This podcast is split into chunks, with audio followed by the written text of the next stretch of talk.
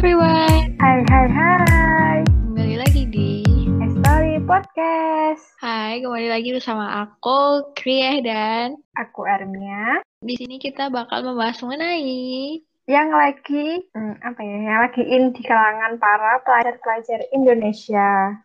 Bantuan kuota belajar yang dari Kemendikbud. Nah, semenjak pandemi di masuk Indonesia kan awal tahun 2020 kan, kalau nggak salah sih sekitar bulan Maret.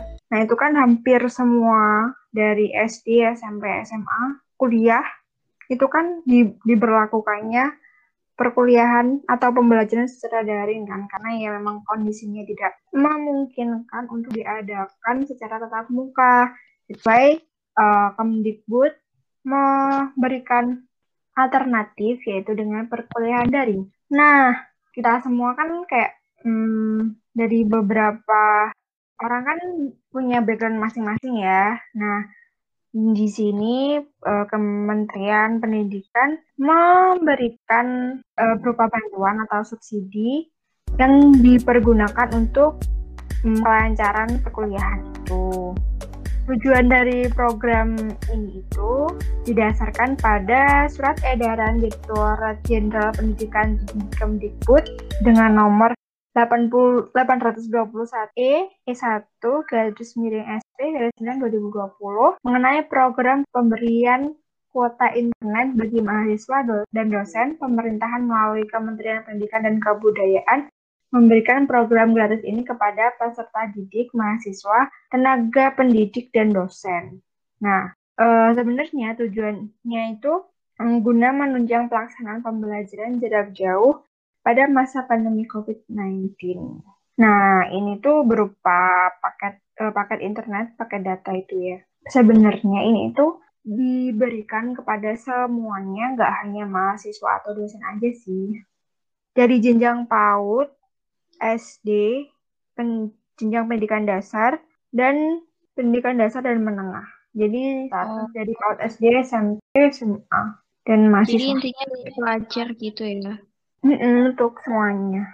Tapi itu kuotanya nggak sama rata. Ini di sini PAUD itu sekitar 20 GB per bulan, SD 35 GB per bulan, untuk jenjang menengah dan ke atas itu 42 GB per bulan. Kalau mahasiswa itu sekitar 50 GB per bulan. Variatif ya, menyesuaikan dengan kebutuhan saat belajar juga. Jadi aku merasa bantuan ini sangat membantu sekali, terutama waktu daring kayak gini ya, karena kita kan tetap membutuhkan kuota internet sebagai media pembelajaran juga. Hubungan antara dosen dan juga mahasiswa. Selain itu, ini tuh biasanya aku menggunakannya dengan secara tidak baik. Kadang-kadang saya gunakan untuk membuka Instagram, but masih berfungsi kok. Ya, gitulah nakal-nakalnya. Dan alhamdulillah sih, masih aman aja sih selama ini dengan 50 giga gitu. Dan keperluanku cukup dengan itu. How about you, El? Are you?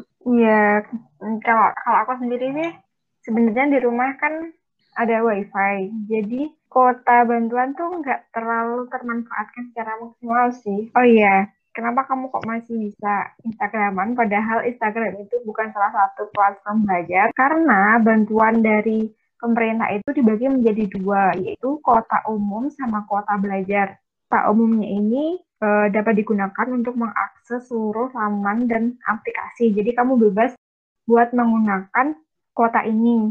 Nah, kalau kuota belajar ini digunakan untuk mengakses laman dan aplikasi pembelajaran. Nah, kuota umum ini kalau buat mahasiswa sekitar 5 gigaan dan kuota belajar 45 giga. Jadi lebih banyak yang kuota belajar, iyalah kan buat belajar ya.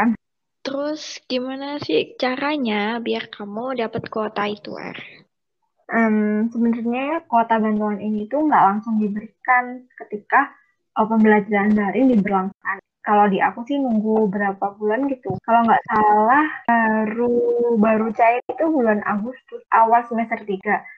Tapi kan kita mulai daringnya itu kan pertengahan semester 2. Jadi si saat semester 2 itu kita masih ada bantuan kuota ini. Nah, waktu itu dari aktivitas akademik ke kampus aku tuh kayak memberikan informasi dengan aktivitas akademik ke kampusku itu memberikan himbauan untuk mendaftarkan nomor-nomor dari seluruh mahasiswa maupun dosen ke website resminya kampusku. Jadinya nanti bakalan direkap per mahasiswa dan dosen. Nah, nanti kalau udah terkumpul atau terkoordinasi dari kampus dan operator-operator ini dan Kemdikbud akan bekerja sama buat menyalurkan bantuan-bantuan ini. Iya, bener banget sih. Aku sama juga kayak kamu, karena datangnya kuota ini nggak langsung kita terima setelah pengumuman MJM beberapa bulan gitu.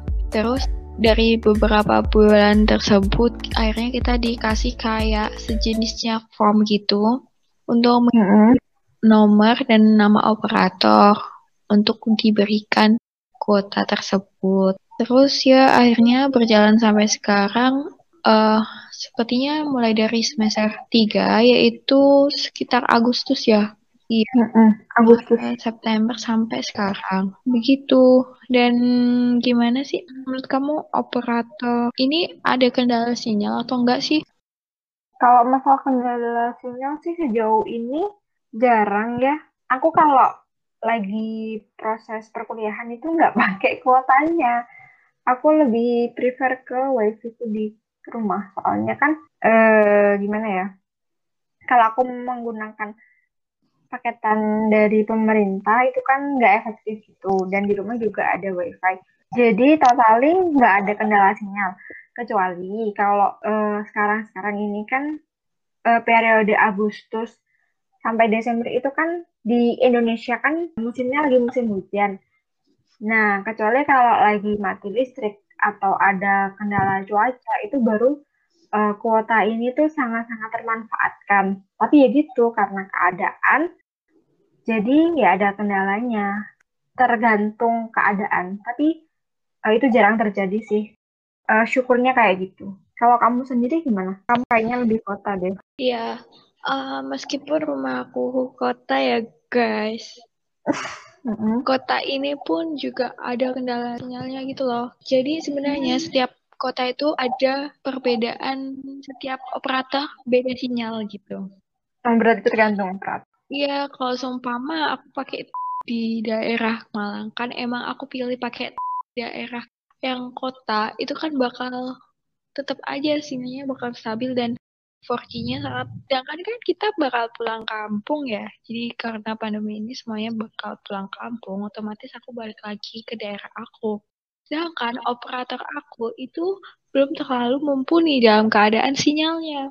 Jadi sinyalnya tuh nggak sebanding apa yang di daerah yang awalnya kita kunjungi itu. Jadi sebagai salah satu kendala kita rasakan.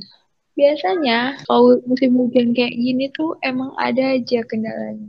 Iya, emang keadaan ini memaksa kita, gimana pun keadaannya, kita juga harus tetap mengemban ilmu ya kan. Karena kan ya pandemi ini adalah sesuatu yang kayak nggak diduga-duga, jadinya siap nggak siap kita harus tetap menjalankan. Dengan seperti ini. Kota ini tuh benar-benar kebantu banget sih, soalnya kan meskipun dari beberapa orang itu sudah ada jaringan wifi atau apapun itu, tetap aja ini tetap ngebantu kita biar lebih kita dalam proses pembelajaran itu lebih tetap dijalankan dan lebih maksimal lagi. Karena kan zaman sekarang kan ilmu atau informasi-informasi itu sudah sangat luas dan penyebarannya juga cepat. Salah satunya ya dari internet itu dan cara untuk mengakses internet ya salah satunya dengan kuota. Jadi dimanapun berada kita tetap bisa menjalankan pembelajaran atau perkuliahan seperti itu. Sebenarnya bantuan kuota ini tuh nggak hanya untuk perguruan tinggi negeri aja, ini tuh juga berlaku untuk perguruan tinggi swasta yang dinaungi oleh Dikti. Jadi peluang ini tidak hanya untuk perguruan tinggi negeri saja. Jadi semuanya bisa rata mendapatkan bantuan ini.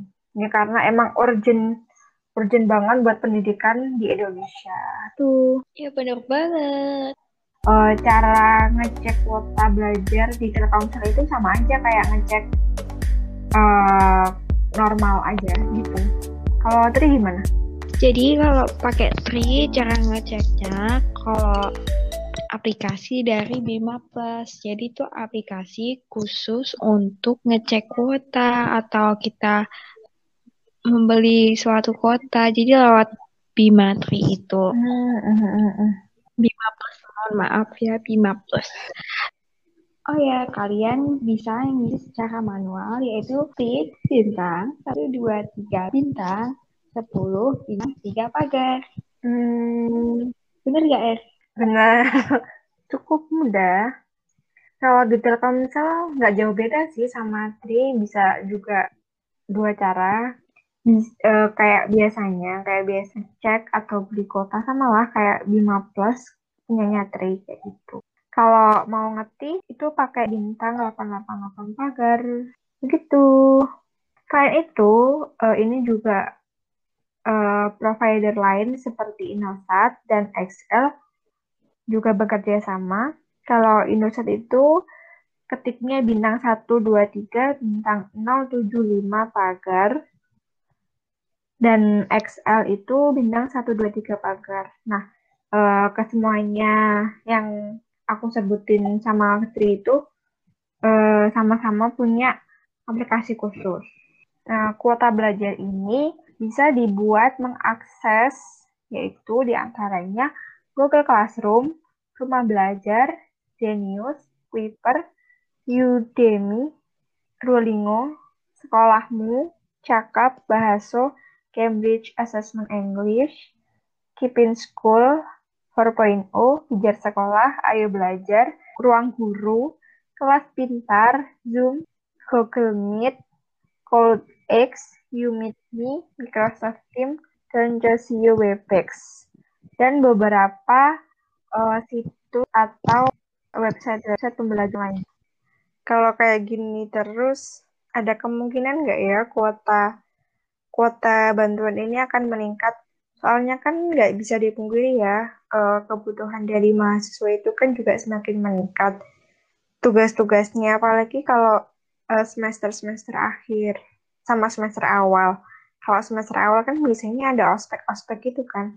Kalau ospek kan nggak memungkinkan buat offline, jadi mereka harus conference gitu. Dan itu membutuhkan kuota lebih nggak sih? Kalau dilihat tanpa adanya pemotongan UKT sih ya, seharusnya sih kuota kita tuh harusnya meningkat. Iya kan? Karena uang UKT itu sebenarnya buat apa sih? Apalagi kan kita sudah tidak melakukan pembelajaran secara offline, jadi kita tidak menikmati fasilitas umum yang ada di kampus.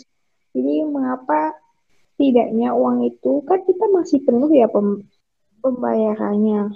Juga ada kayak keputusan gitu, seluruhnya untuk dipotong setengah. Jadi kayak beberapa universitas tertentu.